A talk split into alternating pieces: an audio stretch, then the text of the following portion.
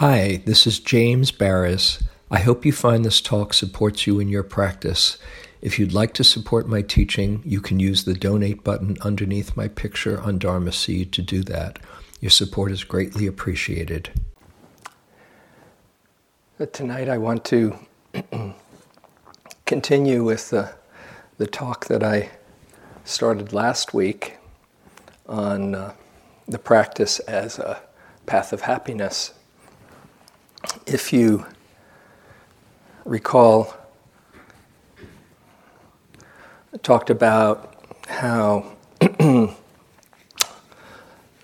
Buddha talked of cultivating wholesome states, cultivating wholesome states and maintaining and increasing them when they arise, as well as guarding against unwholesome states and overcoming them when they arise. so tonight I want to uh, take a look at some more wholesome states that we're cultivating. Because the thought might come to you oh, okay, so is the idea just to look out for the pleasant and appreciate it and you know, take it in, which is certainly a very important and skillful thing to do. But it's not just depending on the pleasant, it's about actively cultivating certain qualities and states of mind that you're, I'm sure, quite familiar with, but to include them consciously in your practice as a um, more and more an opening to greater well being. There's the one to share a, a quote from one translation of the Dhammapada. This is a Thomas Byrom translation. The Buddha says, Live in joy, in love, even among those who hate. Live in joy, in health, even among the afflicted. Live in joy in peace, even among the troubled. Look within, be still, free from fear and attachment, know the sweet joy of the way. And when you can more and more open to whether you call it joy or well being or wholeness or peace or freedom, when you are more and more uh, able to access that in your practice, in your practice here, and in your practice in your life, then as you live in joy, even among the troubled, you remind others of that possibility. You become a kind of environment of well being now, not necessarily if you've got a, a big toothy grin on your face and you're kind of uh, skipping down the street and people are really bummed out. There's ways to express your joy. But just a centeredness and an ease and a connection and an okayness with life, more and more that becomes a kind of energy that you share with others. Last time I talked about three particular wholesome states, just as a little uh, recap, and then we'll go on to explore some others. Uh, first, the intention for greater well being.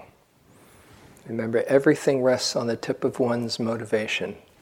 And to really um, align yourself with the good and with the, the wholesome, um, that starts to become the context in with, within which you practice. And then we uh, talked about mindfulness as really the key to freedom, happiness, and pain and anxiety, grief and despair all of the unwholesome states are weakened by mindfulness, and all of the wholesome states are strengthened by mindfulness. Because mindfulness keeps you here in the moment instead of lost in some idea about what might happen or some dwelling on what has happened that you keep on replaying over and over and getting caught in. Mindfulness sees this moment is complete. This moment is enough. This moment is what the Dharma, what life is giving you to wake up to. And we have a tendency to somehow think there might be a better moment ahead. This moment is, it's okay, but isn't there something better? This is a, I don't think I shared this. This is a Calvin and Hobbes cartoon that I love. Did I share Calvin Hobbes? so the first frame, Calvin starts out with a big smile on his face. Here I am, happy and content. Second frame, but not euphoric. Third frame, so now I'm no longer content. I'm unhappy. My day is ruined. The fourth frame, I need to stop thinking while I'm ahead. if we could only stop thinking while we're ahead, we'd make things a lot easier for ourselves. so, mindfulness is the key to well being. One, because, as I said, weakens the unwholesome, strengthens the wholesome, and two, um, it amplifies wholesome states when we're present for them. And as I know a number of people here re- have reported in interviews, and I'm sure um, most of you can relate to this. When you're really here, it's really wonderful when you're really when you've arrived here you know that feeling like oh why would i need to go anyplace else wow this moment of life is life and I'm here for it. You know that feeling when you just, there's not that much that you have to do, not anything that you have to add to make it a better moment. It's like, wow, this is a moment of life. That's when the mindfulness is strong and you're not making an effort to do your practice where you're simply connected with experience. So, mindfulness, key to the whole practice. And then uh, last time I ended, I mentioned a bit about gratitude as a very direct way to open the heart. And that when you are feeling gratitude, to be mindful of it, to really take it in, taking in the good, as it's sometimes said. You can think of mindfulness, at times, it becomes an appreciation practice where you are appreciating life just as it is. Whether it's pleasant or unpleasant, it's possible to have that attitude of realizing you've been gifted with this moment of life. and the Buddha talks about gratitude as being a very good thing to reflect on the, the Mangala Sutta, the Blessings Sutta, where he talks about all the blessings supreme. Actually, maybe I'll read a little bit. this is a beautiful discourse, and then we'll go on to some other ones. Let's see.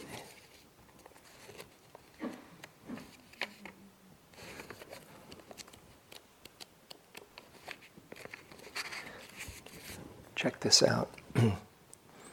to associate not with the foolish, to be with the wise, to honor the worthy ones. This is a blessing supreme. To reside in a suitable location, to have good past deeds done, to set oneself in the right direction. This is a blessing supreme. To be well spoken, highly trained, well educated, highly disciplined, this is a blessing supreme. To be well caring of mother, of father, look after spouse, children, to engage in a harmless occupation, this is a blessing supreme. Outstanding behavior, blameless action, open hands to all, selfless giving, this is a blessing supreme goes on and on to be reverent and humble, content and grateful, to hear the Dharma at the right time. This is a blessing supreme. To be patient, obedient, visit with spiritual people, to discuss the Dharma at the right time. This is a blessing supreme. To live simply, purely, to see the noble truths and realize the highest happiness, nibbana. This is the blessing supreme a mind unshaken when touched by the worldly states, sorrowless, stainless, and secure. This is the blessing supreme. Those who fulfilled all these are everywhere invincible. They find well being everywhere. Theirs is the blessing supreme. So as you hear that list, did you have a little check checklist going on in your mind? Oh yeah, got that one too. Oh yeah, pretty good, huh? This is a very blessed group of people. To hear the Dharma at the right time, to be able to practice, and all of those other circumstances that somehow have given you the opportunity to be here, don't miss that. And let the mind go to, oh, just another day.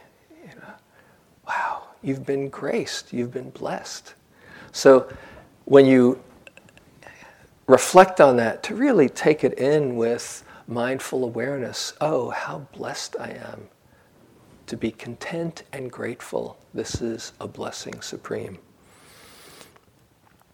Okay, so other wholesome states. First, I want to address uh, a question that comes to a lot of people, which is one of the um, one of the themes to explore what about dukkha? What about all the suffering and the, the, the, the, the, pain that I'm going through? How to cultivate wholesome states in that? You know, gosh. You know, am I supposed to just feel good all the time and say, oh, it's all okay? No, no. Actually, dukkha is one important aspect of life that the Buddha said can lead us to the greatest happiness. When he said, when he was asked what he teach, taught, and I, I think I mentioned this uh, early on in the, one of his talks, I teach about suffering and the end of suffering. That when you really understand dukkha and how to work with it, it's the very thing that leads to a greater sense of well being where you can open to any moment. And there's this wonderful teaching that I love that um, very profound teaching um, that's a kind of um, corollary to the wheel of dependent origination uh, called Transcendental Dependent Arising. Has that been mentioned here? No, okay, I, I missed a couple of talks. So, on this particular list, it starts with the last few components of the wheel of dependent origination, old age, sickness, and death, conflates them into one aspect suffering. And in this list, it starts out suffering can be the causative factor for faith to arise.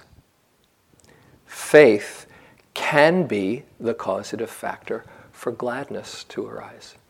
Gladness can lead to joy.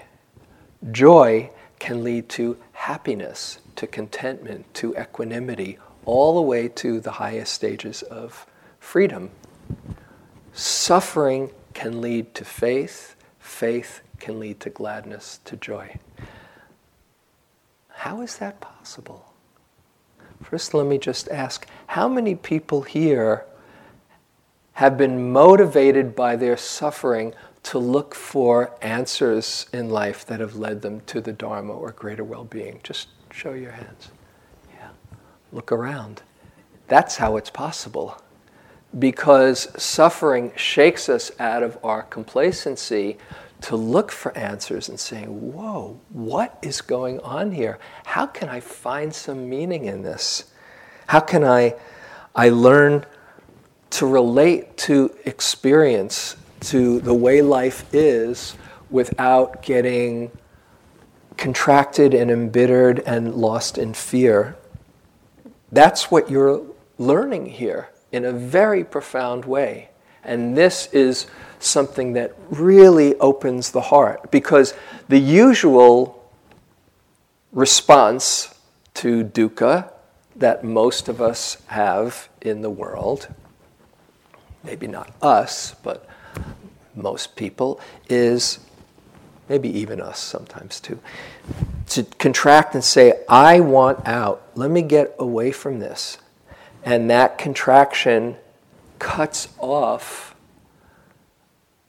the wise response. Out of that contraction, you are just caught in more fear and aversion. Last night, Andrea spoke about aversion. I'm sure you know aversion pretty well. It's certainly a natural response. But there's another response that we are learning here, and that is to let it all in, to bring mindfulness to our pain and our suffering is a profound act. Having the courage to open up to it. In that courage to open up to it, we find capacities that we didn't know we had courage, wisdom, kindness, compassion, all of those from learning how to open up to suffering. And when when you open up to it all, then you access all of those beautiful, wholesome qualities. Here's a, a poem, a Danna Faulds poem that I love. Kind of points to this. This is called Allow. There is no controlling life. Try corralling a lightning bolt or containing a tornado. Dam a stream and it will create a new channel. Resist and the tide will sweep you off your feet. Allow and grace will carry you to higher ground. The only safety lies in letting it all in. The wild and the weak, fear, fantasies, failures, and success when loss rips off the doors of the heart or sadness veils your vision with despair, practice becomes simply bearing the truth. In the choice to let go of your known way of being, the whole world is revealed to your new eyes.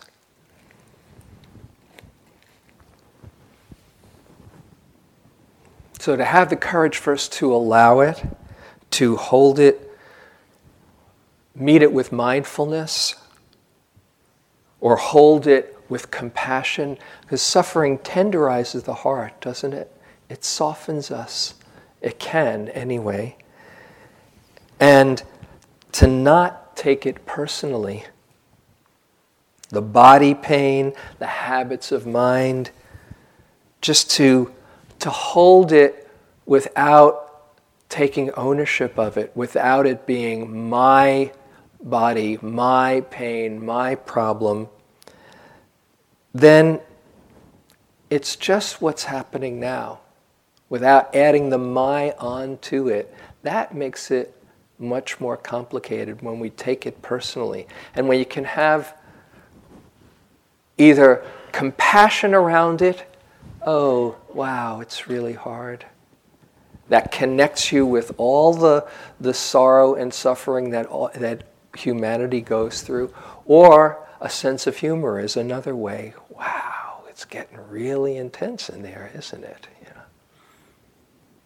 And when you can, humor is, is just as good a way if you can access that. You can't always. It's not like you can just switch on the, the button and just say, okay, I'll, I'll laugh at this. But sometimes if you're feeling stuck and you're just kind of mucking around, sometimes, um, you know, when you have a choice to either scream or laugh at the absurdity of it all, you know, go for the second one. Right?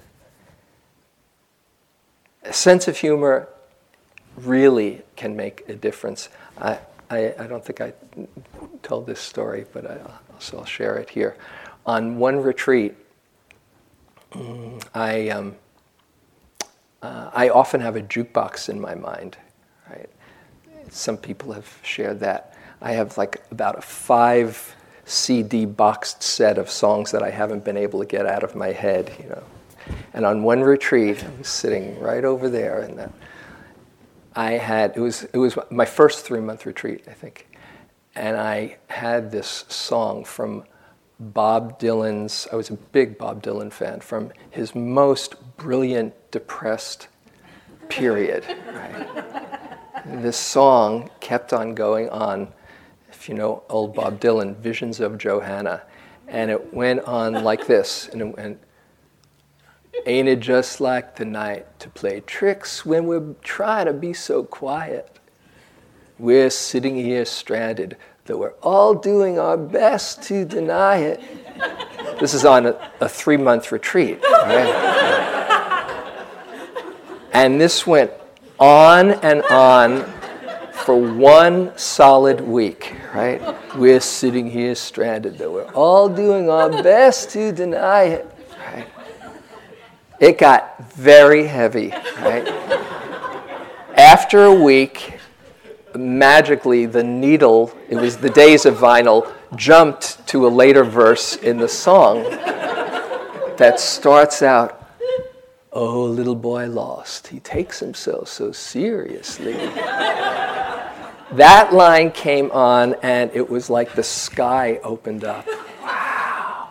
Oh, that's what's going on. Then it, it skipped to another song, Take It Easy, a great song. Don't let the sound of your own wheels drive you crazy. Lighten up while you still can. Don't even try to understand. I played that one over and over, and it just never tired. Lighten up while you still can. So, dealing with your dukkha, you know, it can drive you crazy or you can see the humor it, especially if you move from look at my mind to look at the mind do its thing. Isn't that amazing? Then you're in on the joke instead of the butt of the joke, right? Oh, look at the mind. Wow. And to see that in a moment, whether it's to see it with humor or compassion, take Pema Chodron has this line. I love this line. She says, Take delight in that which sees the dukkha. Instead of getting caught in the dukkha, oh, there I am, caught again. Take delight in that which sees it. There's an awareness that's seeing it, that's not it.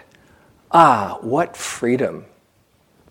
Joseph has a, a, a line, something like this. Uh, that I like. He says, The not seeing of dukkha is dukkha. But when you see the dukkha, as humbling as it is, there's a freedom if you don't take it personally. And just say, wow, there's dukkha. Oh, getting really caught here. Ah, take delight in that. Don't miss that wholesome state of clarity, of wisdom, of spaciousness that can hold the sorrow and the pain and the suffering and the loss and the dukkha. Oh, wow. Don't miss it. Take delight in it. So, some other wholesome states that I want to mention I don't know, we'll see how many I get to. and again, this isn't just looking for pleasant stuff. These are things that you experience con- uh, often, frequently, probably consistently, that if you simply take in the goodness of them, will uplift and give you energy for your practice. One very profound state that has been mentioned, not state, attitude we can have, is that of sila. I know Sally gave a talk on the Four Noble Truths and went through the Eightfold Path right speech, right action, right livelihood. Your sila can be a, a direct access to wholesomeness inside. The, the Buddha calls it um, the bliss of blamelessness. I love that line. And in this one discourse, he says he's talking to about lay people, whether or not they practice. There are four kinds of happiness that that anyone can experience, whether or not you've you're you're on a spiritual path. One is the happiness that comes from being free of debt. Very practical. Okay. That the second, the happiness that comes when you ha- are prosperous enough to take care of yourself and those loved ones that you care about. Second, a third one is the happiness that comes when you are have such good fortune that you can be generous beyond your immediate circle. Wonderful kind of happiness. And then the fourth is this bliss of blamelessness when you are acting completely in alignment with your values and you have nothing to hide or feel guilty about or remorseful for. And he says in this discourse, compared with the bliss of blamelessness, those first three are not one sixteenth as potent a source of happiness. I don't know how he figured that out, but that's what the equation is right there. Not one sixteenth as potent a source of happiness.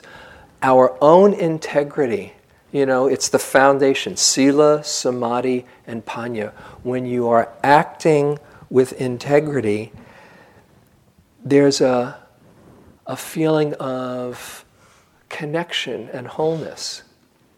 So when you are, say, about to write an angry note to somebody, you know, to the teachers or staff or somebody, you know, and maybe you just hold on for a little while and wait until it comes out with a little bit more skill, you know, or you're about to do something out of uh, grasping or aversion, you know, or a quick hit that feels a little bit off, and you don't do it, feel the wholesomeness of that. Or when you act from kindness or generosity, feel the wholesomeness of that. There's something inside of us that knows when we're a bit off or not. And when you slow down, like here on retreat, you are much more in touch with it. This is what the Buddha says about this attitude. For one who leads a virtuous life, it is a natural law that remorse will not arise. For one free of remorse, it is a natural law that gladness will arise. For one who is glad at heart, it is a natural law that joy will arise. So, acting with integrity really leads to that openness of heart, gladness of heart, and joy. There's a story that uh, uh, want to share. Actually, I just spoke to, to, to Joseph. I wasn't going to use his name. He said, Oh, use it because I say it in, in talks all the time. So Joseph was practicing in uh, uh, uh, sitting with Upandita, Pandita, Burmese master, and he was kind of plateauing in the doldrums and just you know things weren't really moving with his practice and he reported this couple of days running and U Pandita says to him finally uh, i think you should go and reflect on your sila. Joseph heard that and said oh my goodness i'm really he must think i'm really awful right? He felt he started going through his mind all the terrible things he'd done. And then he realized U Pandita was saying, no, reflect on your sila. Reflect on the wholesomeness of it and let it be a cause for brightening the heart. He said, Oh, that sounds a little bit better. Okay. Reflect on, reflect on your sila while you're here. Not that you're perfect, and often when you reflect on it, then you think of all the rotten things you've done in your life. That's kind of part of the purification practice. But basically, if you're a decent human being, you're doing okay. And reflect on the goodness that comes from through you and the fact that you really value integrity. How wonderful. And don't miss it when you're in the middle of a wholesome act or when you have restraint to not do something unwholesome let the mindfulness take it in. Hmm, this feels good. Another wholesome state that I I don't think you can do enough that we've spoken about from time to time, but can be a conscious source of, of opening the heart and your practice. And that is um, kindness towards yourself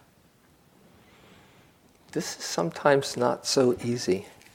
We can somehow find ourselves not measuring up. I gave that first talk on the comparing mind and the judging mind and how we somehow can't give ourselves the same break that we could give most everybody else. But I know that everybody here has had moments, even just a little glimpse, moments of kindness towards yourself. Don't miss those moments.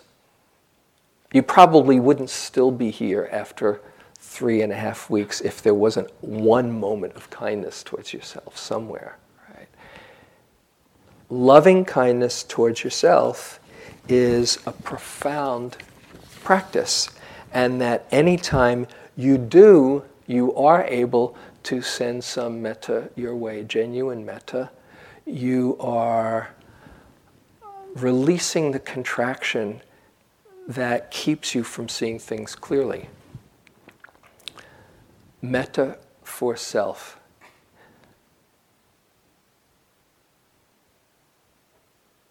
This is so hard to do for so many people but it's simply a misperception of the truth. First, I want to ask you imagine, imagine meeting somebody who really understood you, okay? somebody who really understood your hopes and your fears, who really got where you were coming from, appreciated your sense of humor, had similar taste, really got your take on the world. How would you feel about meeting someone like that? Wouldn't you be delighted? There's one person that gets every joke that goes through your head.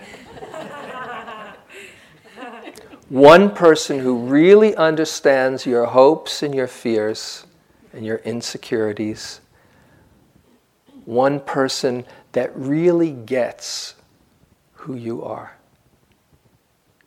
Unfortunately, they're right inside your body. But if you met yourself from the outside, you'd be saying, Where have you been all my life? Finally, I found someone who gets it. Right? So to see this see yourself from another perspective really can open you up to all the love that the people who care about you feel for you. It's just a misperception. You know, uh, Albert Einstein has this this uh, phrase. He says, "We live in an optical delusion of consciousness."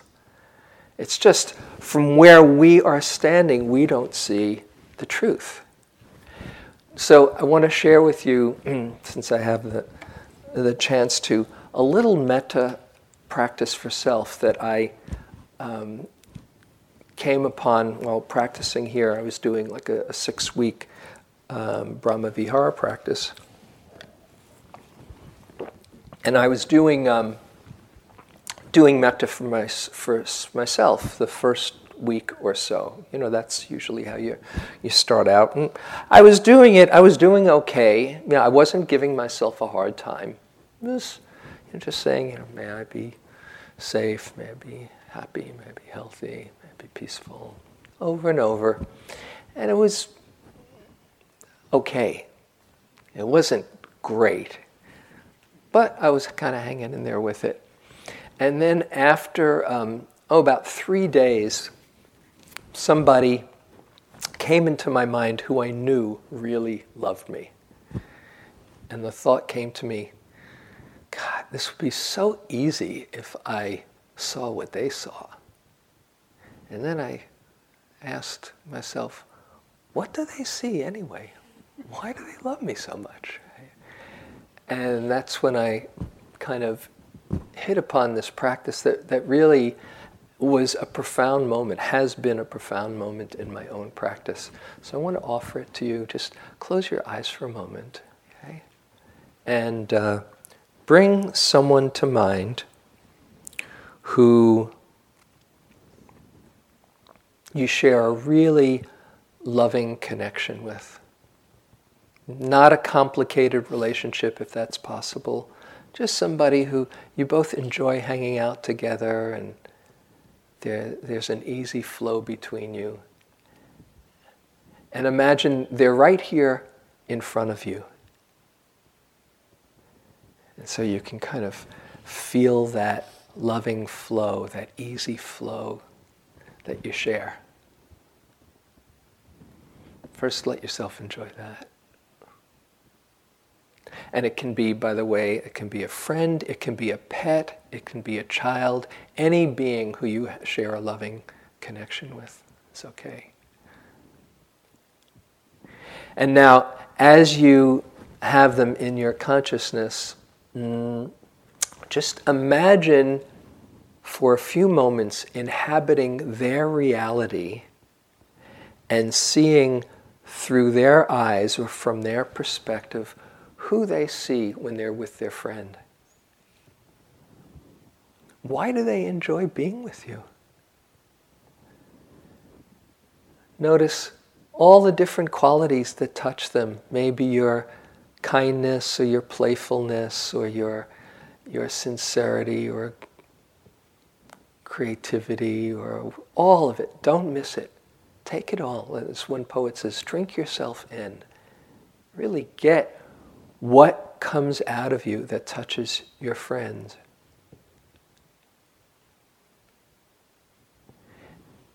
And first, see if this person, their friend called you, deserves to be happy and treated well. And also the fact that the more that you're in touch with that happiness, the, your kindness, the more all your qualities shine through you, just naturally, unobstructedly.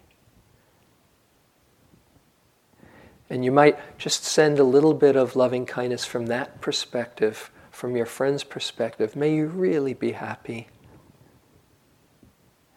May you see all the goodness inside of you. May you share your love well.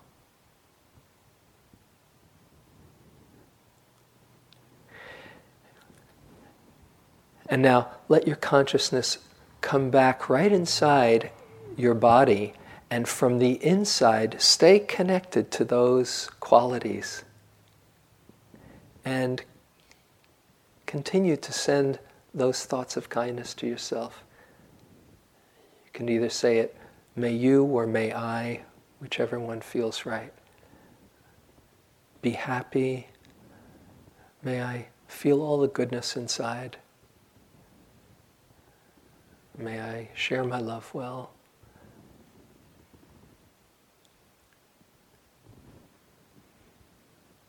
And again, realizing that even if the conditioning says otherwise, when you can be kind to yourself, then all of your good qualities shine through naturally. Okay, if you like, you can open your eyes. If you got even a glimpse of kindness towards yourself, then what I say is the jig is up. You can't pretend you don't have that capacity. And then it's more and more letting yourself feel that and access that more and more. Because that's who your friends see, even if you don't realize it, even if you think, oh, everybody, I've, I've fooled everybody. No, they see you in a way that you, you're just seeing yourself through your flaws. They see what comes out of you whether or not you realize it. You just kind of have misperceived the truth.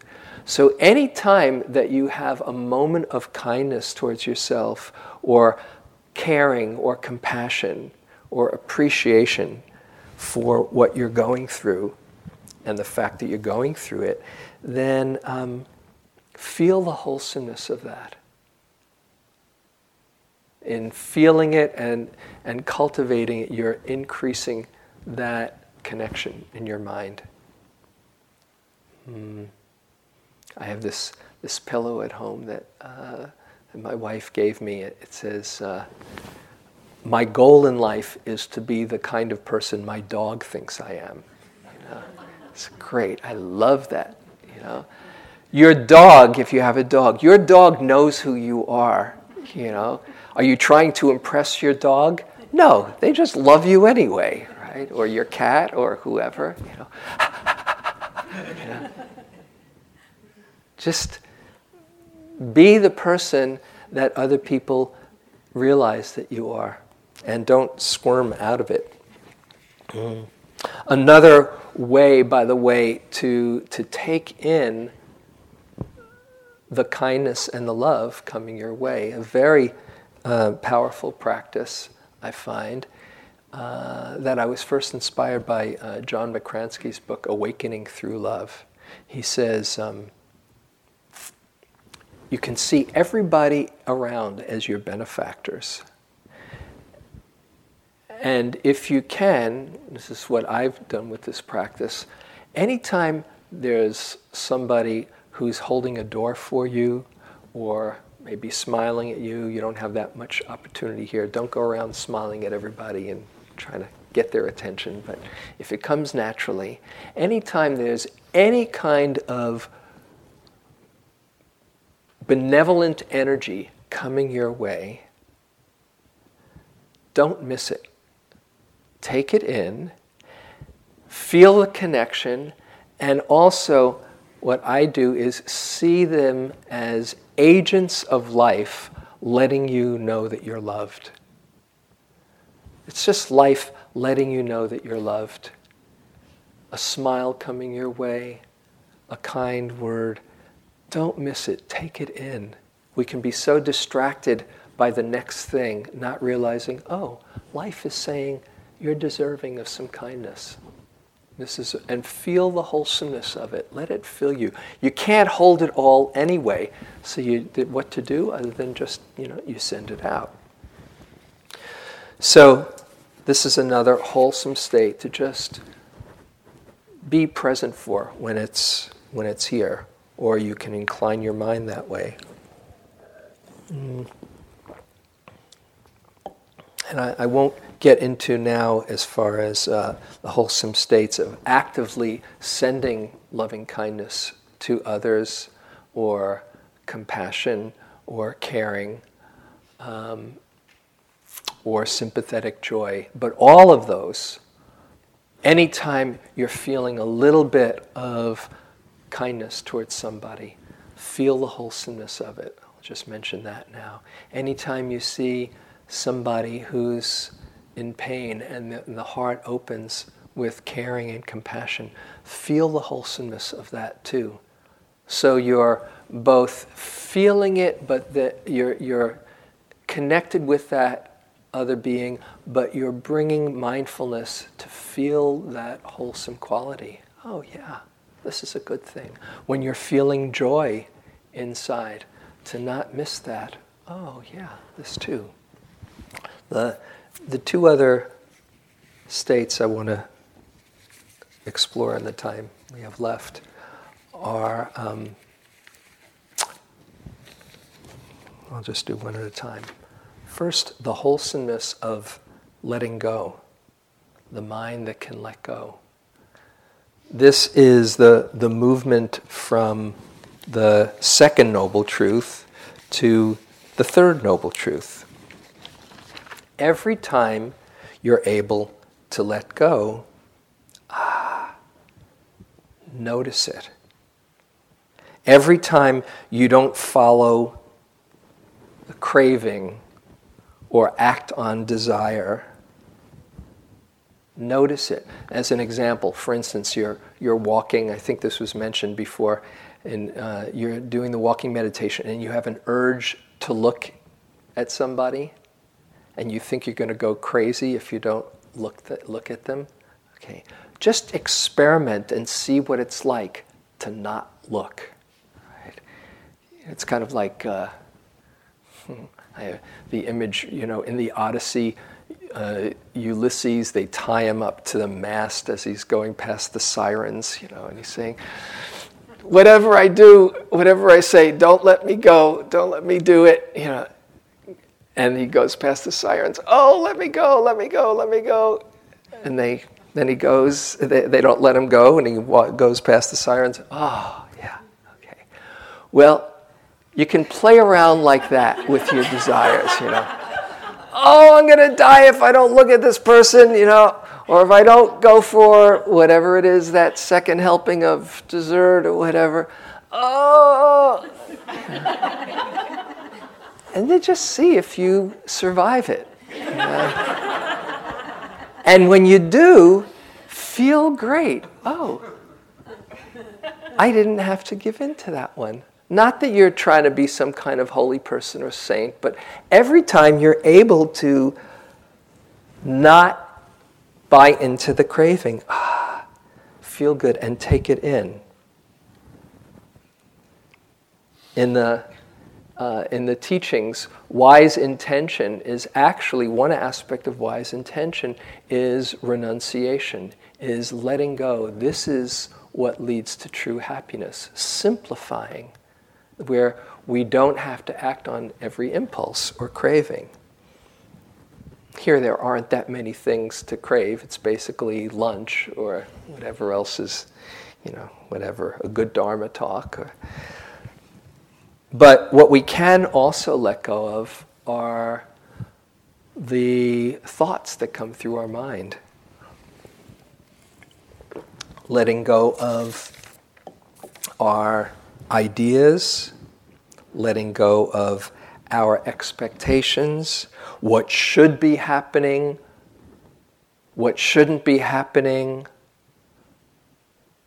how I should be doing this practice better. Those are all stories that miss seeing the truth.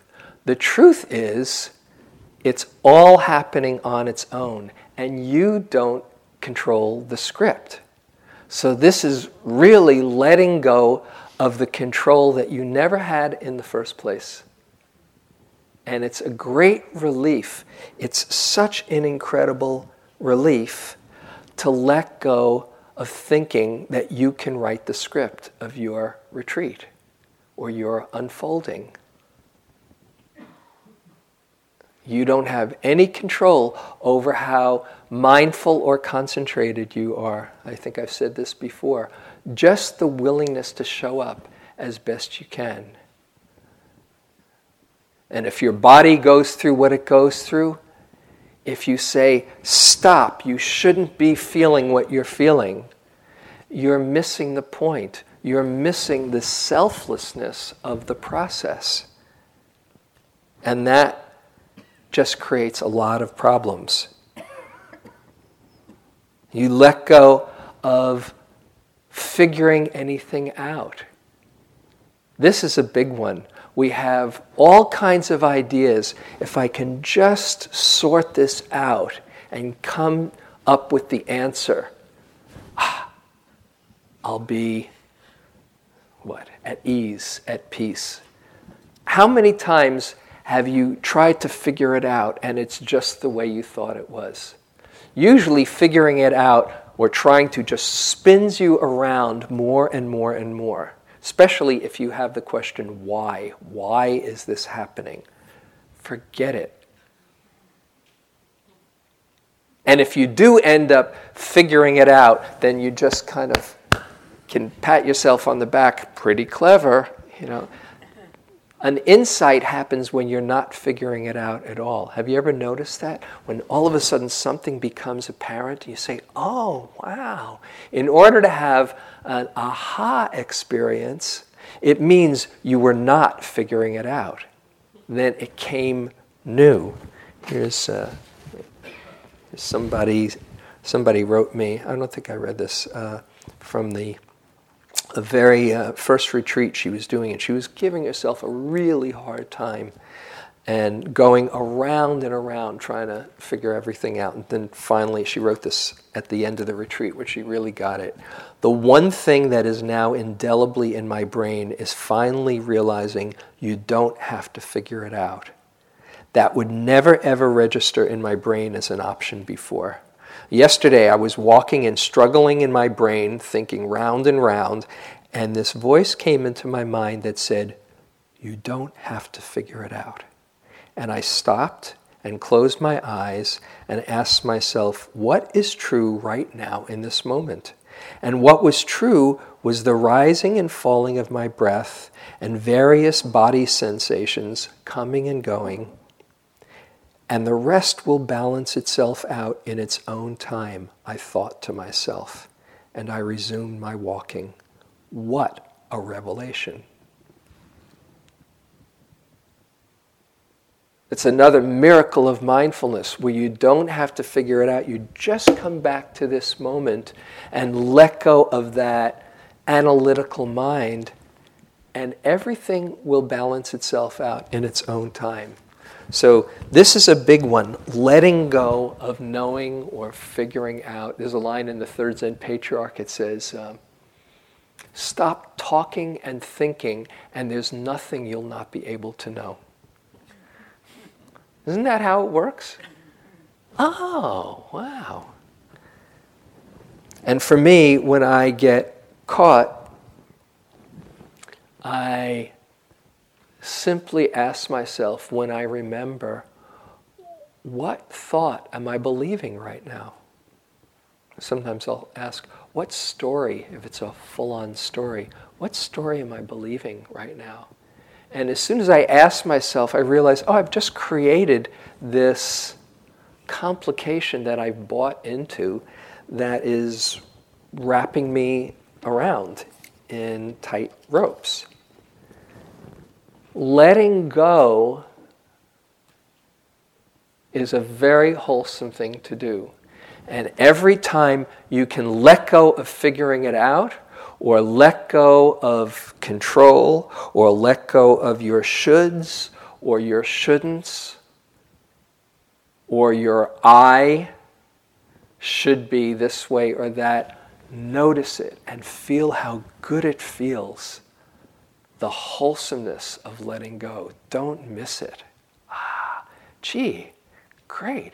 I let go of figuring it out. I'm right here again. How cool. In that letting go of control that you never had in the first place, what you're really opening up to is what Guy spoke of the other night unentangled knowing, or what I call the joy of simply being. And that's a state that's not about cultivating. You're not trying to cultivate anything. It's different than cultivating loving kindness or cultivating compassion or cultivating um, sila. This is letting go of all doing, letting go of the doer to just simply be. And in that letting go, something quite extraordinary happens. There's ease, there's peace, there's relaxing in the moment, there's resting in the awareness. And this is a very wholesome state. This is a wholesome state that makes the practice just not only what it is, but a fun ride that you don't have to figure out or make anything happen. You're just here for the ride. When I say fun ride, not that every moment is fun, but that you let go of controlling the script and you can just open to the moment with a spacious awareness that's not manipulating anything. And that, what it does require is a real sense of trust that it's okay for things to be the way they are. Uh, the, the image that I, I have is like um, learning to swim. You know, when you, when you first learn to swim and somebody puts, puts you in the water and it's kind of scary and you're just kind of like going up and down and you're bobbing and going under, and they say, just relax, just relax. You say, relax, I'm going under here, right? And they say, just relax. And after a while, you might kind of get the idea of treading. say, oh, this is much better. Oh, yes. A lot less struggle, okay? And then there's that magic moment where you relax completely and you let go and you just float and you realize the water was able to hold you all along. And as soon as you stop all your struggling, you're held, you're carried, going from flailing to floating. That's a very big leap of faith and transition into simply being, trusting in life trusting in the awareness, trusting that you don't have to do or make anything happen. It's not up to you. That life is not happening to you, but it's happening through you. That life is happening through you, through this form, and as you.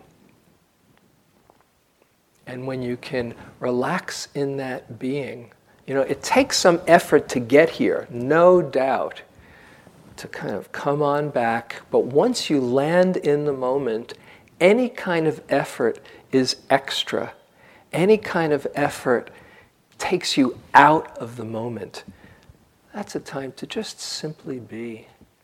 And in that being, you open up to something quite mysterious that it's always been here, and the awareness that knows has always been here without you having to manufacture anything. So I'll close with this poem, another Danna Faulds poem, and want to remind you notice all the wholesome states when they arise. This is the wholesome state of the joy of being, unentangled knowing.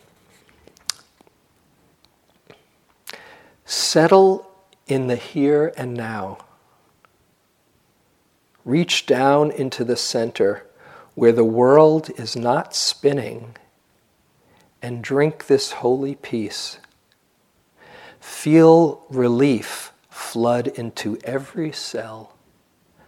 Nothing to do, nothing to be, but what you already are. Nothing to receive, but what flows effortlessly from the mystery into form. Nothing to run from or run toward. Just this breath. Awareness, knowing itself as embodiment. Just this breath. Awareness, waking up to truth. So let's sit for a moment.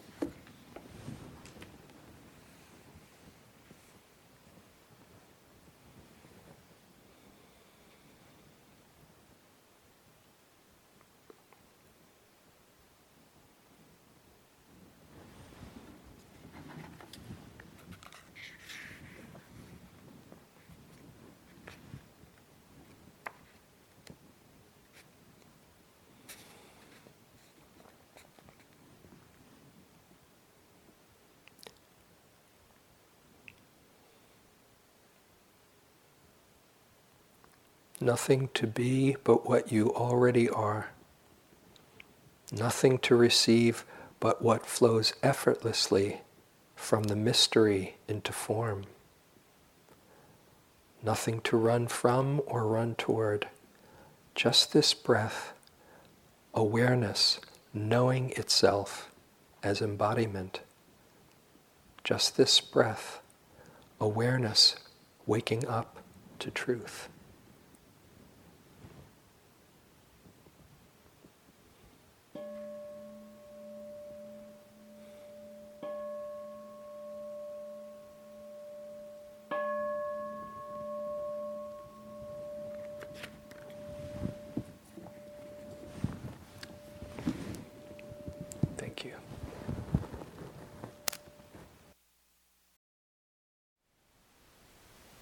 Thank you for listening.